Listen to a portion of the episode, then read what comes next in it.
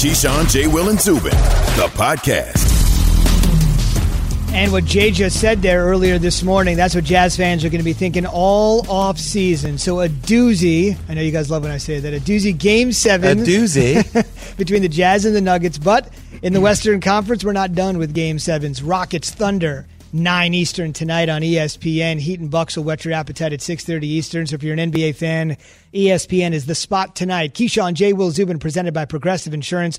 All of our guests, including Doris Burke, who will join us at 8, 10 a.m. Eastern, and Charles Barkley at 9.30 a.m. Eastern, join us on the Shell Pennzoil Performance Line. All right, so the Nuggets get it done 80 to 78. Now an opportunity, Jay, for James Harden to get it done. This is game seven.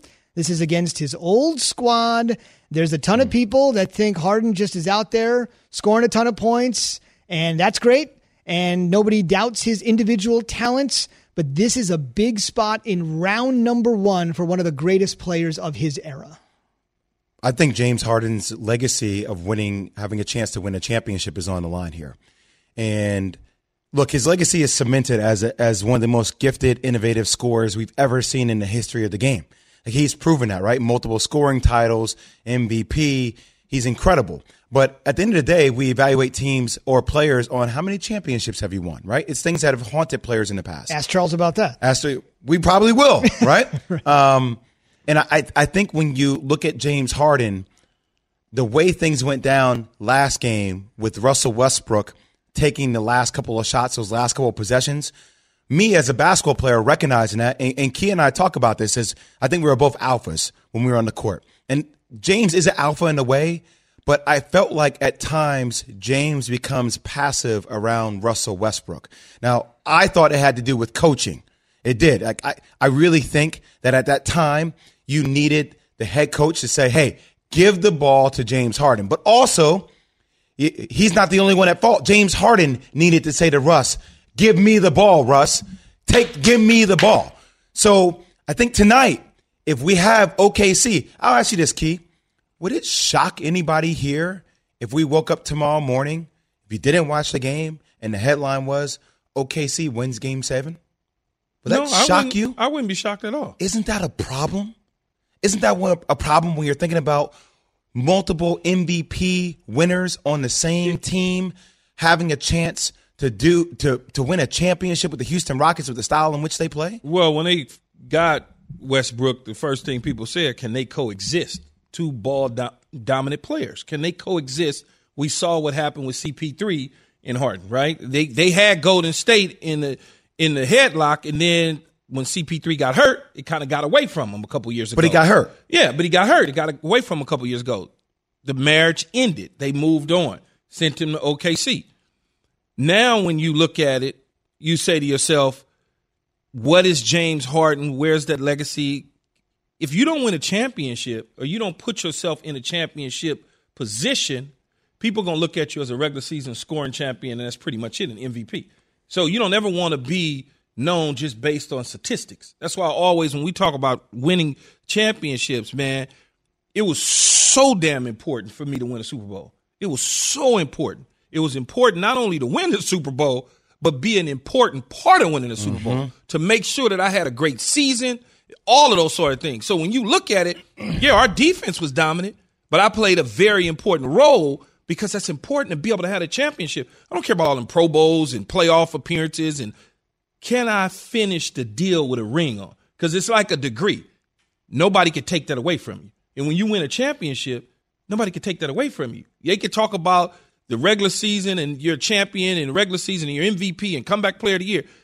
But it's different when you got that ring on your finger. Facts. And I think the narrative that facts it, is correct. Facts is correct. And I think the narrative then becomes if they lose game seven to Chris Paul, what kind of player does James Harden need to play with that can actually help him do that? It's not an alpha.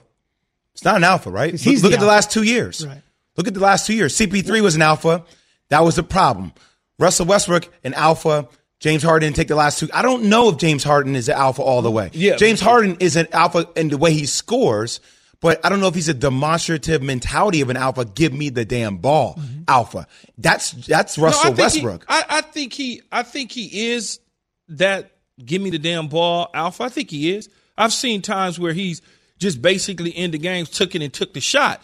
You said what type of player would he need to play with? It's not who he needs to play with, it's him playing a certain way. If you go back to his days at OKC when it was him, KD, Perk, in in obviously in Harden, when you look at that, he wasn't the main focal point. He was kind of a guy within with a bunch of guys. That's what he needs to be able to do is get with a team that got a couple guys that will allow him to do what he needs to do, but not try and do too much. So yeah, you know what? You're maybe right. So maybe we need to, if, if this happens, then I, I, think you have to start resetting expectations. Yes, for James like, Harden. Like I don't need James Harden to score 40 points every night. We're not going to win that way. We're not going. We're not going to win that way. Wow. So then the conversation becomes: Is James Harden our second best player, our third best player that's to okay, win a championship? Though. Man, that's okay. There's nothing wrong. But you know, There's nothing people wrong. will go crazy with a guy who can score 45, 50, one of the most gifted scorers we've ever seen in history. That's like saying, but that's A- okay. But though, like AI, bro. if we're saying AI, become a second option. AI won a championship being that guy. What championship? No, they, no, he didn't. I'm Yeah, what I, I take that championship back. I AI didn't. won? I didn't. You're right. You're right. You- You're he right. I take went that to back. the He went to the championship. championship. Went I to the that He finals. went to the finals. And Like I said, over Ty I'm on a lack of sleep. I'm out here. I'm struggling. Mickey cut me. No, it's But all you're good. right. It's all good. We make mistakes and we correct them. That's what we do. It, but if you think about it, though, Z, Yeah. and you go back to his OKC days, those the, the way that they style in which they played, that's what he needs, not the D'Antoni system that allows you just to jack up threes all day long. No, you don't. No, it's not going to work with him. You you can't do it. It's it, it has been proven that that is not the way to win a championship. Could be the final game for Mike D'Antoni as well. He's 69 years old. His contract is up. There's been a lot of discussion around him. Keyshawn J. Will Zubin, presented by Progressive Insurance. Progressive's Home Quote Explorer is changing the way you buy home insurance. Now you can go online, get a custom quote, and save both time and money. Learn more at progressive.com. Doris Burke is three minutes away. Tim Legler echoes exactly what Jay Will said. He said this on Mike Greenberg's radio show Greeny yesterday. Essentially, the burden on the beard is heavy. Till he gets them all the way, and I mean talking about two A finals, he's going to continue to deal with this every time his teams come up short in the postseason. So I think a lot of it's going to fall at his feet. He has to have a, a big time performance. When you dump, when you put your offense, Greeny, that much in one player's hands, the way that they do, it's unprecedented in NBA history. The way they operate their offense around one player. Well, then you need to come through with a huge performance when your team has to have it. Um, so it's going to fall in large part at his feet. And I think obviously with Mike D'Antoni not having a new contract, I think that would lead to a coaching change as well. So there's going to be some definite changes the way you look at everything. And there's no question Harden can't escape this if they don't win this game. I mean, Jay, I think that is put super well from the standpoint of, yeah, usage, all the, the nerds, the numbers guys, they love the usage rate at the end of the day. But Key, you're talking just what are my eyes showing me? Right? Yeah, what are my it, eyes showing it, me? it, it, it shows you that he gets a lot of shots up, he scores a lot of points, but at the end, they can't finish. And you can't win that way long term in the NBA. I didn't play in the NBA, but I'm not a damn fool. I know what I'm seeing, I know sports. And when you think about it, whether it was the great Phoenix Sun teams of Steve Nash With D'Antoni, by with the way. D'Antoni, Right. or Yeah. whether out. whether he was out in LA when he was coaching with us and couldn't figure it out, or whether it's here in Houston, or whether it was with the Knicks. You're going to always be at the top of the leaderboard in scoring, but at the end, you can't finish the deal. And I know CP3 had him in the position a couple years ago, and he got hurt, and it kind of just disappeared. But you got two guys and MVPs, like you said, Jay, and, and Russell Westbrook as well as Harden, that are high octane scoring machines you can't have that without having uh, uh, some sort of plan in place when that doesn't go the way you envision it to go, and they do not have another plan in place. You're all or nothing. That's what you That's are. it. You're all or nothing. There's I- no other. there- There's no adjustment. the scary part about all of this, though, Zubin, Yes. is that we still haven't seen the all yet. We haven't seen the all yet. We haven't seen both Russell Westbrook and James Harden get hot. And a- a- as an avid, diehard basketball fan, as a fan of sports, there ain't nothing better when you have two high caliber players that get hot at the same time. If that were to happen, because look, 2020, you had to expect the unexpected. But if, if that were to happen, that would be I would give them a chance to beat the Lakers if that were to happen, if they got hot at the same time. If they got hot, they had to be extremely hot. But here's the thing: you're always on the edge of your seat, waiting for it to happen because of the potential of it happening. But you got to also take into consideration when one of them get hot, they gonna stay hot and not shed a rock. That's not necessarily true. That's part of the problem. No, man, that's part of the problem. That's not necessarily You know, true. Brook gonna try to go for sixty if he had thirty five. I hear you, but and uh, Harden is at thirty five. He gonna try to go for hundred. But there've been games and both those guys have had 35, 40 points, like where it just everybody else gets in where they fit in. Like that's what you have all the ancillary pieces But, around have- them for. but has that been in a situation in a game seven where all that pressure is on you now? no, but I'm saying once again, the mentality is look, survive in advance.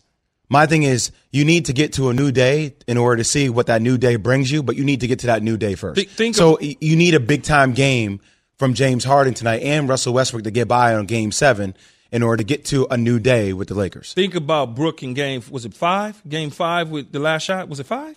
Brody, you mean game six? It was the- game six. Yeah. Okay. Think about Westbrook. I mean, he shot the ball. He didn't give it up. He decided he was going to take the last couple shots. Yeah. That's all. That's all I'm saying.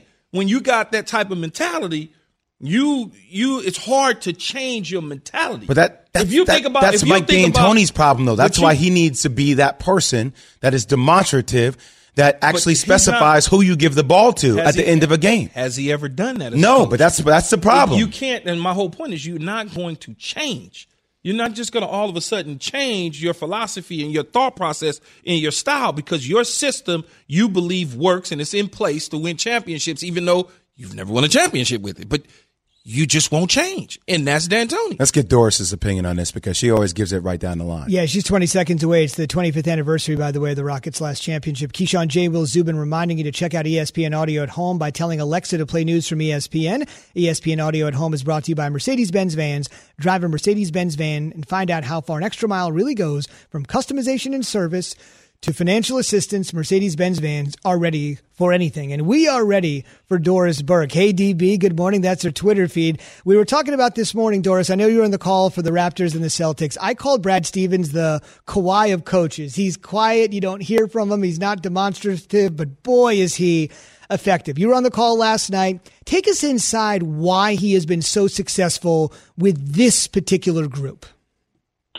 Well, I just want to go to your first point, if it's okay, Zubin, because it's fascinating. You just said that about his temperament, and I'd love to hear what Keyshawn and Jay will think about this because Dave Pasch and I, off camera, in between quarters, were, were we were talking about this, and sort of, you know, Jay, there's always this talk about a, coach has a in the NBA has a window in which that you know if you're not Pop or Rick Carlisle or one of these guys who whose tenure is so long um, that there's a window and then your voice starts to not resonate a little bit. I think because of Brad's temperament, because he doesn't seem to get too high or too low. He's never a screamer. Like he's always going to make his point. I've been in his training camps. Like there's this evenness in the way he addresses these men um, that I think can help his tenure. So let me just throw that back at the guys. Do you think his tenure could be sort of like a pop because of that?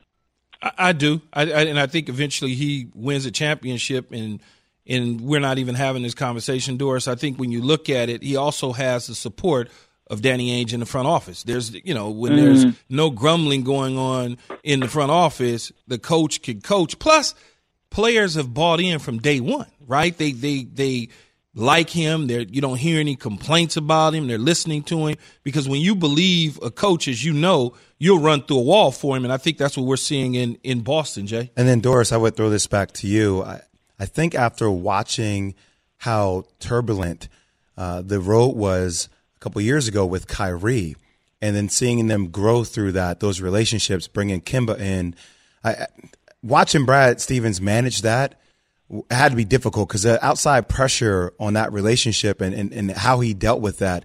I thought was was critical, and I give him I give him a lot of credit for managing that. That that was challenging for him, and I, I think players have bought into him for how he managed that.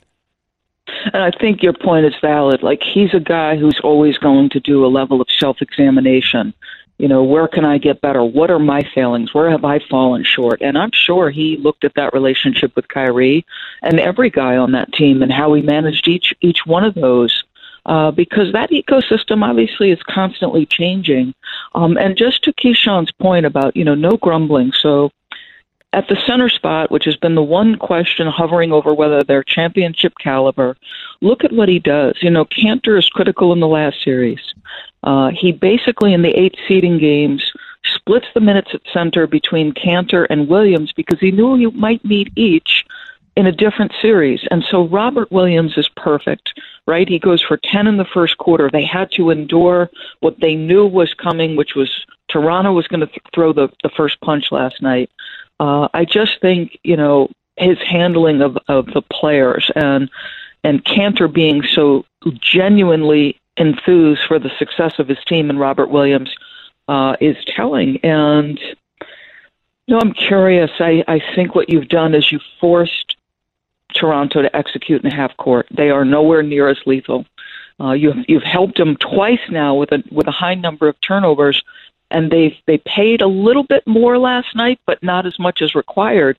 And though I know this team has a championship pedigree and they've been down 0-2 before, it feels different than a season ago to me, guys.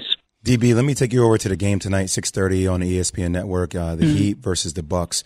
The other day, Giannis was asked by a reporter, um, "How come you didn't guard Jimmy Butler?"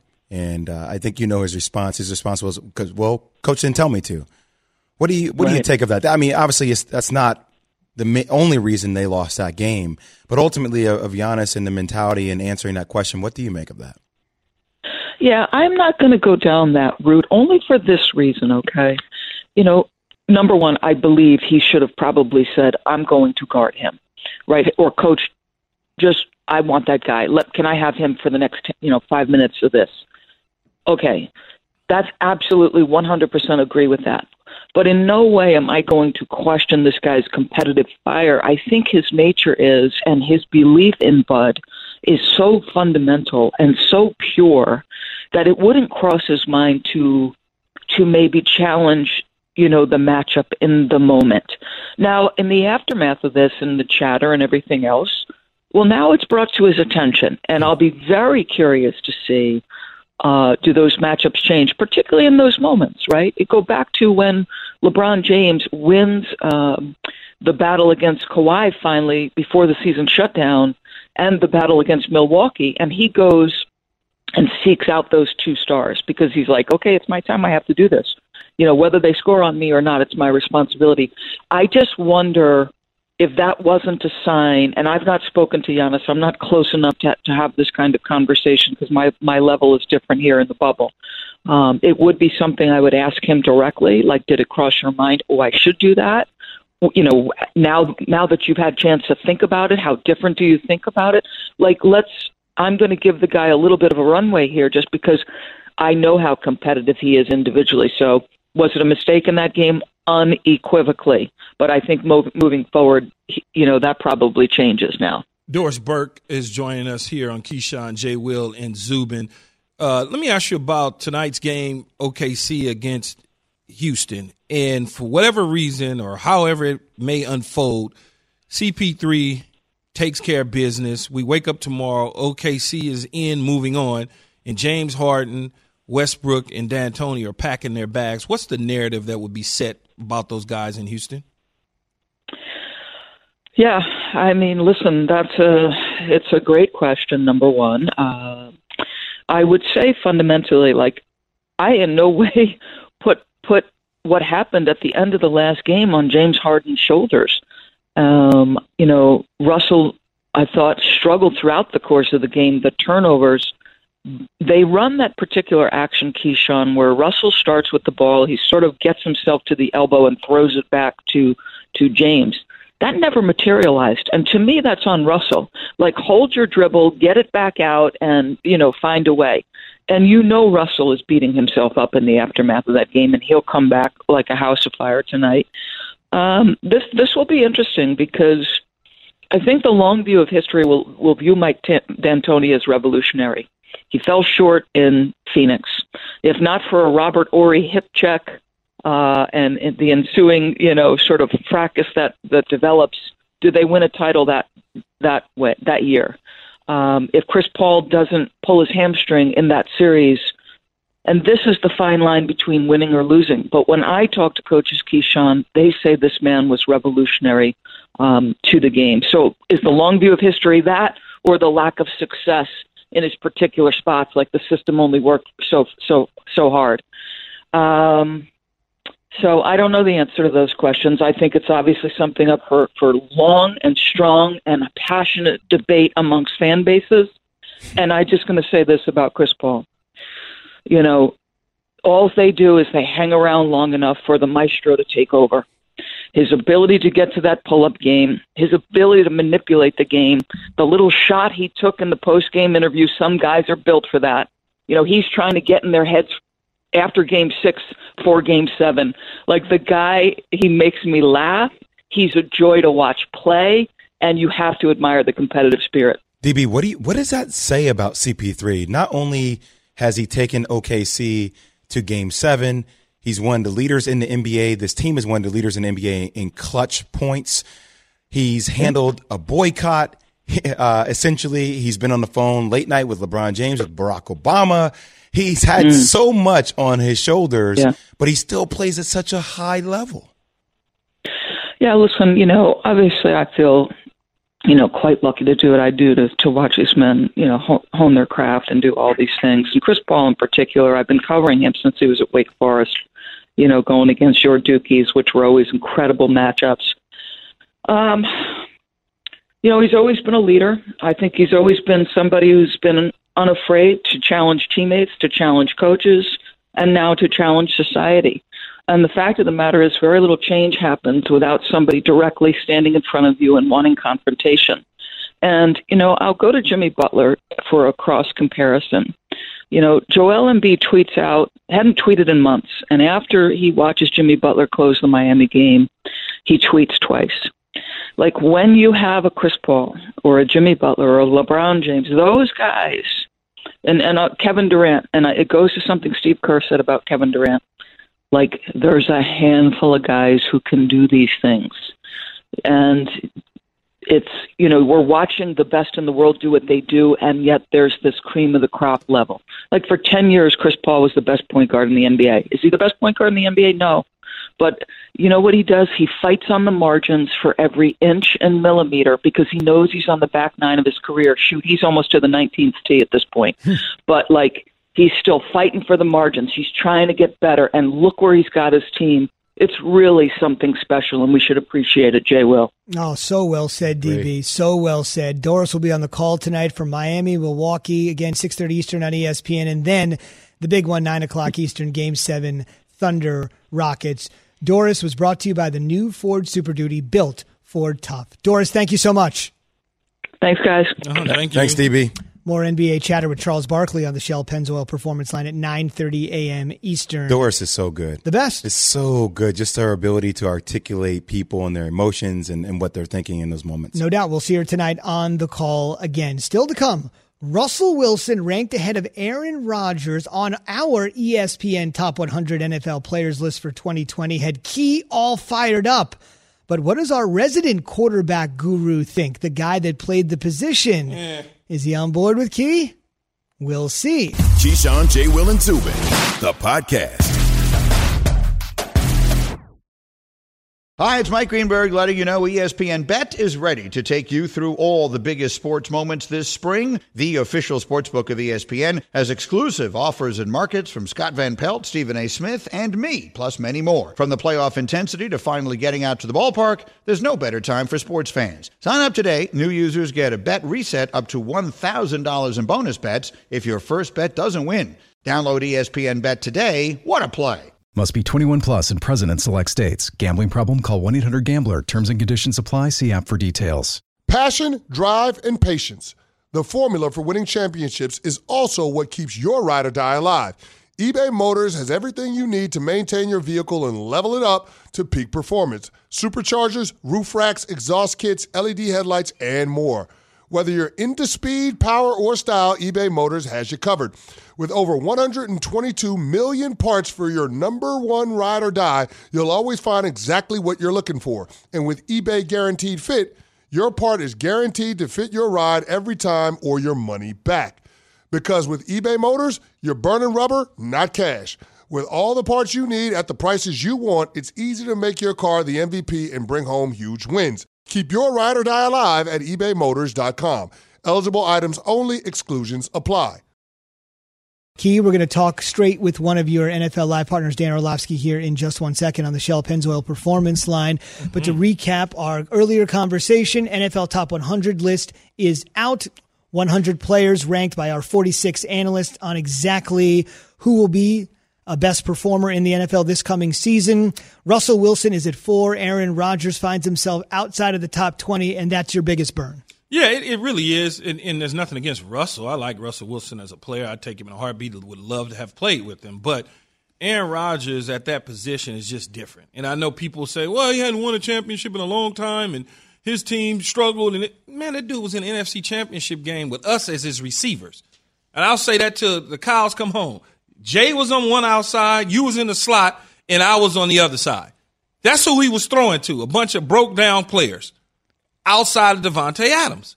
And so when you look at it, now I don't know the parameters of why or how they get to the rankings in the position that they put the players in, but if you asked anybody, and we'll ask Dan this. Yeah.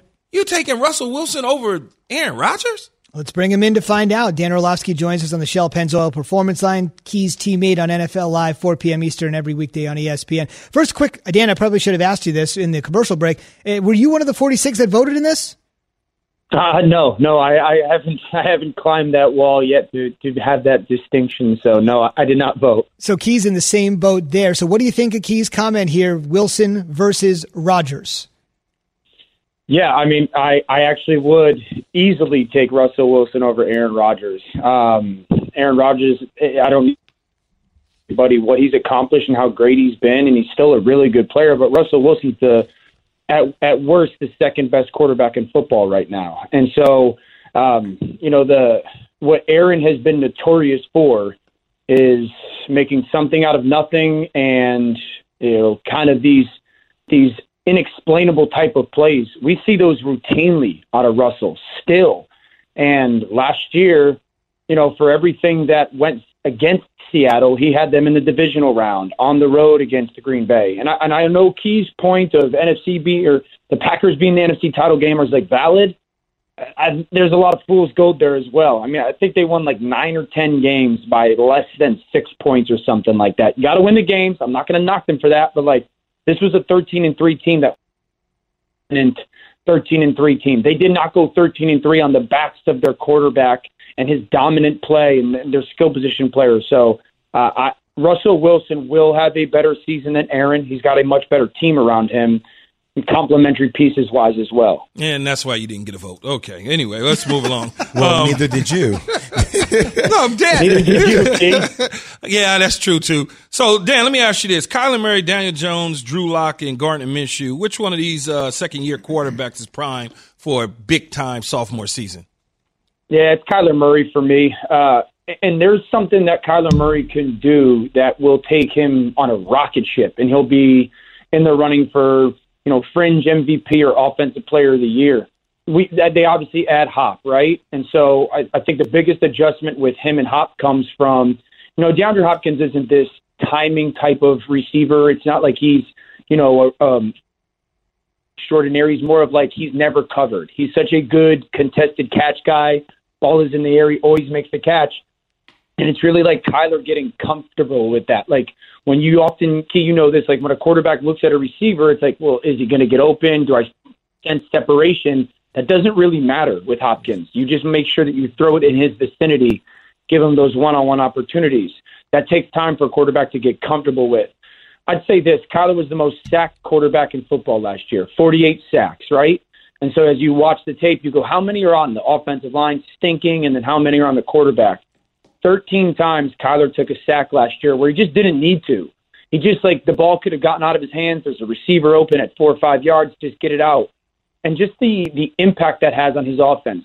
Lamar took a massive jump. Lamar Jackson, massive jump from year one to year two. In year one, he was sacked 16 times in 160 pass attempts. So one every 10 times Lamar threw the ball, he was sacked. Sacked 23 times in four attempts. So like one out of every 19 attempts. This massive jump that you could take as a quarterback when you realize getting the ball out helps. Last year, Kyler was sacked 48 times, so and at 520 attempts, like one out of every 11 attempts. So like if he just cleans up those little things with the addition of the talent and his growth in a second year, th- this kid's going to repeat conversation. He's going to be that good. And I had to say caveat with they took a kid out of Houston, Josh Jones, of the offensive line as a tackle. If he plays really, really, really well, some people thought he was a first round pick. Cardinals offense is going to be scary. Mm-hmm. Yeah, Dan, you're, you're, breaking up a little bit there. I, I know that Westport service. Uh, I have the same thing. I, I, feel you on that. I wanted to ask you. You're the biggest Carson Wentz fan at the company, my man. The biggest one. I hear you talk about it all the time. Dak Prescott is ranked 20th on this ESPN NFL 100 list. Wentz comes in at 39. Your thoughts? Yeah, I mean Zubin could be ranked 20th for the, the talent that the, the Cowboys are.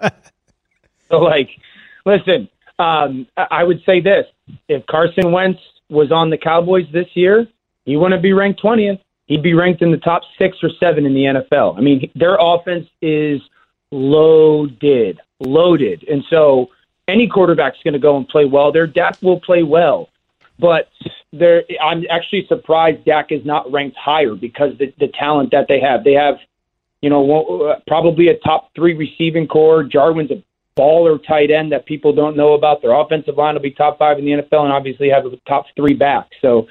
Um, Carson Wentz is the better player. This is not a discussion. This is not up for debate. This got solved last year we if if Dak Prescott loses Amari Cooper, Gallup, and Tyron Smith and Zeke Elliott for some time and leads this team to a division title and accomplishes things historically that haven't been done at the position, like Carson Wentz did last year in Philly, then maybe we'll we will revisit. But for right now, this conversation has been closed. Mm.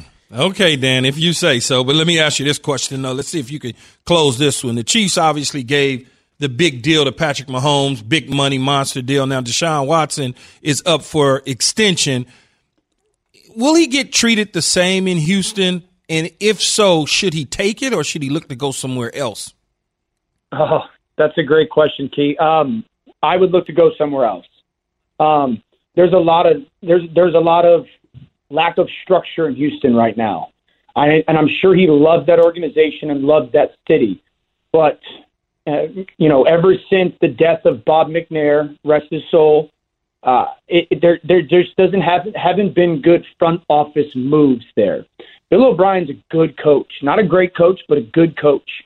And I would just sit there and go, man, I don't know if I really trust that this organization is going to put me in positions to play well and succeed the way Brett Veach and Andy Reid do and the Hunt family in Kansas City. I will say this about Deshaun Watson. He is absolutely phenomenal. He's actually my sleeper pick for MVP this year. Best offensive line and most cohesive offensive line. He's had three big time receivers that can go vertical. So will he be treated the same way? They better. They better. They, they, Houston better because you know, he's a main reason why they're even in the conversation to win their division and go to the playoffs. He's that spectacular. Like he's going to be um, in the breath of, of Patrick Mahomes for the next dozen years in the NFL. Now, dependent on how they support him, will be if he elevates to that level or not. But he's he's spectacular. So Houston should get the deal done because don't wait till the end of the season to get the deal done because he is going to be in the MVP conversation this season. I'll talk to some people about helping you get that vote. man, you and Keyshawn are like Who's fire and you, ice. you guys are like fire and ice, Dan and Key. You guys, yeah, I, I, like this. We Who's will, better than you? Yeah, we will see Key, Dan Orlovsky, the whole gang every weekday afternoon, 4 p.m. Eastern on ESPN for NFL Live. Dan, thank you very much. All right, Dan. See you this afternoon, man. Later, guys.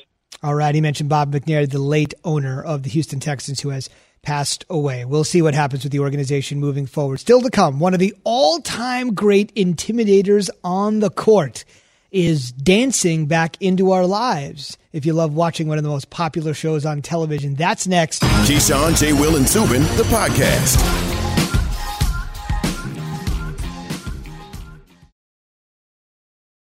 This show is sponsored by BetterHelp. We all carry around different stressors. I do, you do, we all do big, small, and when we keep them bottled up, as I sometimes have had happen in the past, it can start to affect us negatively.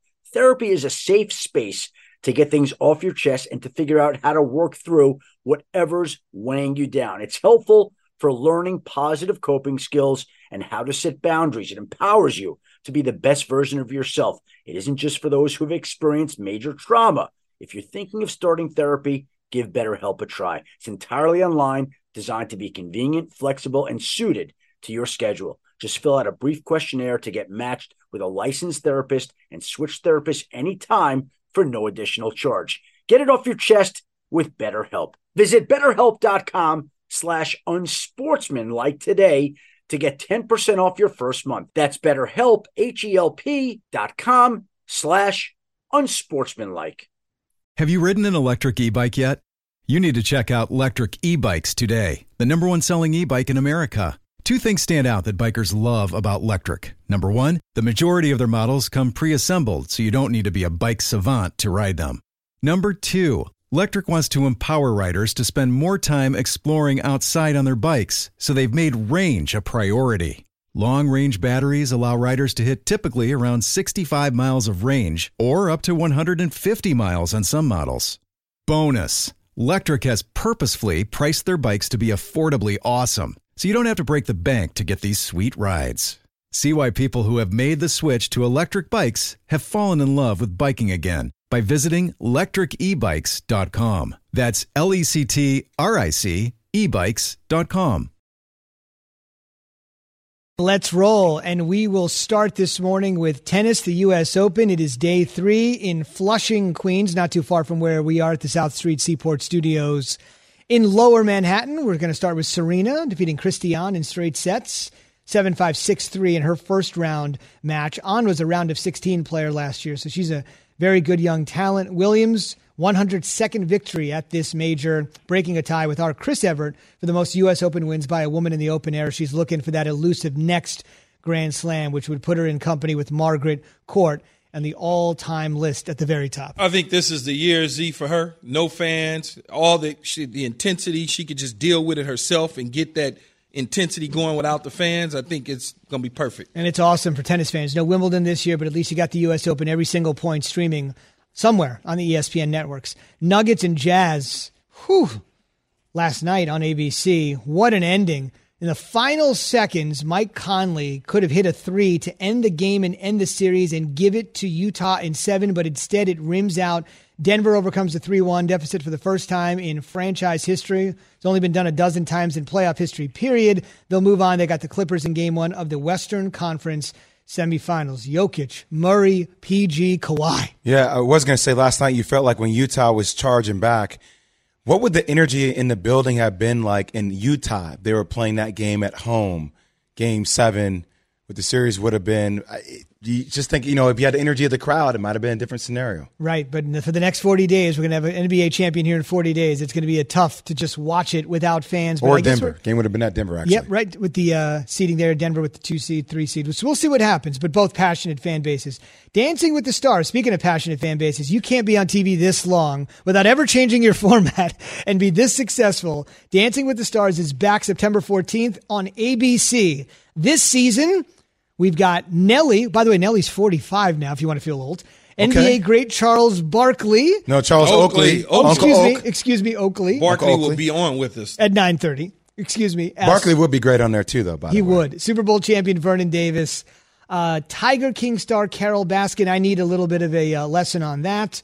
We've also got the figure skater Johnny Weir. You always see him now commentating during the Olympics. And I would be remiss if I didn't mention that one of us three has personal experience on Dancing with the Stars. Yeah. Key, take us dance. back. Take us a trip down memory so lane. Hollywood was, sometimes. Turn on ESPN News if you're here. Turn fun, on ESPN man. News right now. You know, look at was, you with the fun. collar popped. No, it was it was fun. It was there. He is. You know, it was one of those experiences that you just step out of your comfort zone mm-hmm. and you try to. Woo! That's oh, moves there, boy. ESPN News. Hey. It, was, it was so you know it was just one of those deals. You're a little uncomfortable, but I was able to get it in, but you know the, the interesting thing is I was the first one voted off, right? I, I and usually when you're the first one voted off, that's because you're bad. Right. But this this you know Dance with the Stars is really geared in terms of voting and stuff like that is, is social media, and at this particular time, I wasn't a social media. I'm not a social media guy now. And so people that were there uh, had big social media followings. Plus, not only that, they put me on there with about six professional dancers Mm-hmm. that had professional dance experience. Right. Whether it was Christina Milian, who's a s- uh, R&B singer who dances in videos, Right. or Corbin Bleu, or uh, uh, who else was on there? The uh, Amber uh, from Glee, who actually wind up winning.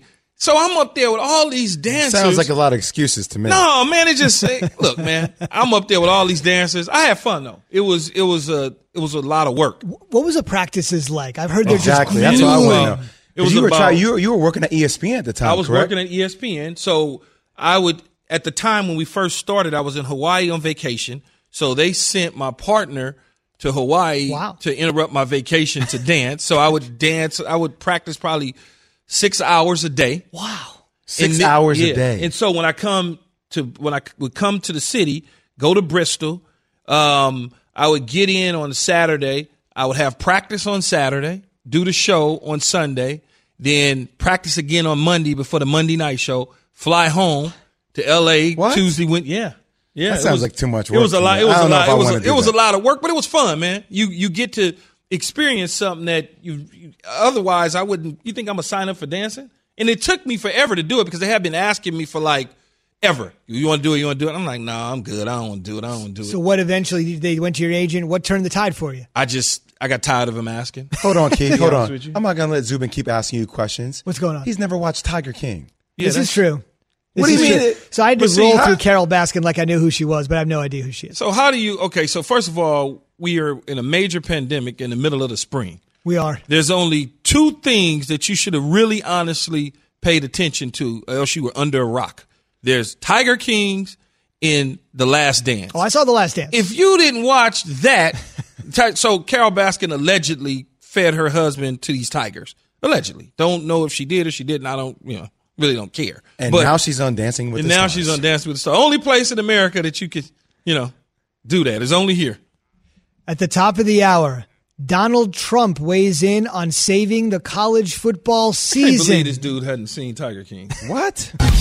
Keyshawn, J. Will, and Zubin, the podcast.